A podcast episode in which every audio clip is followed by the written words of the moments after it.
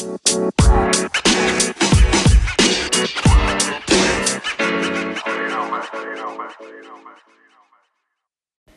and welcome to Hip Hop Real Talk.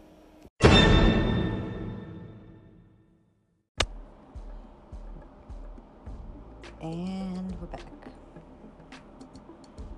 You know, one thing that's never easy is when someone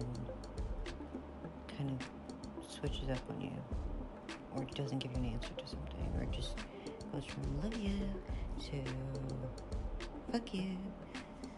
That's our friend or colleague or whatever. The good news is there's only one personality type that can dispose of people like that when they're no longer useful to be used or when they're who knows if you didn't do anything likely did good only to get bad. Just take solace in the fact that you escaped a narcissist especially if you didn't see it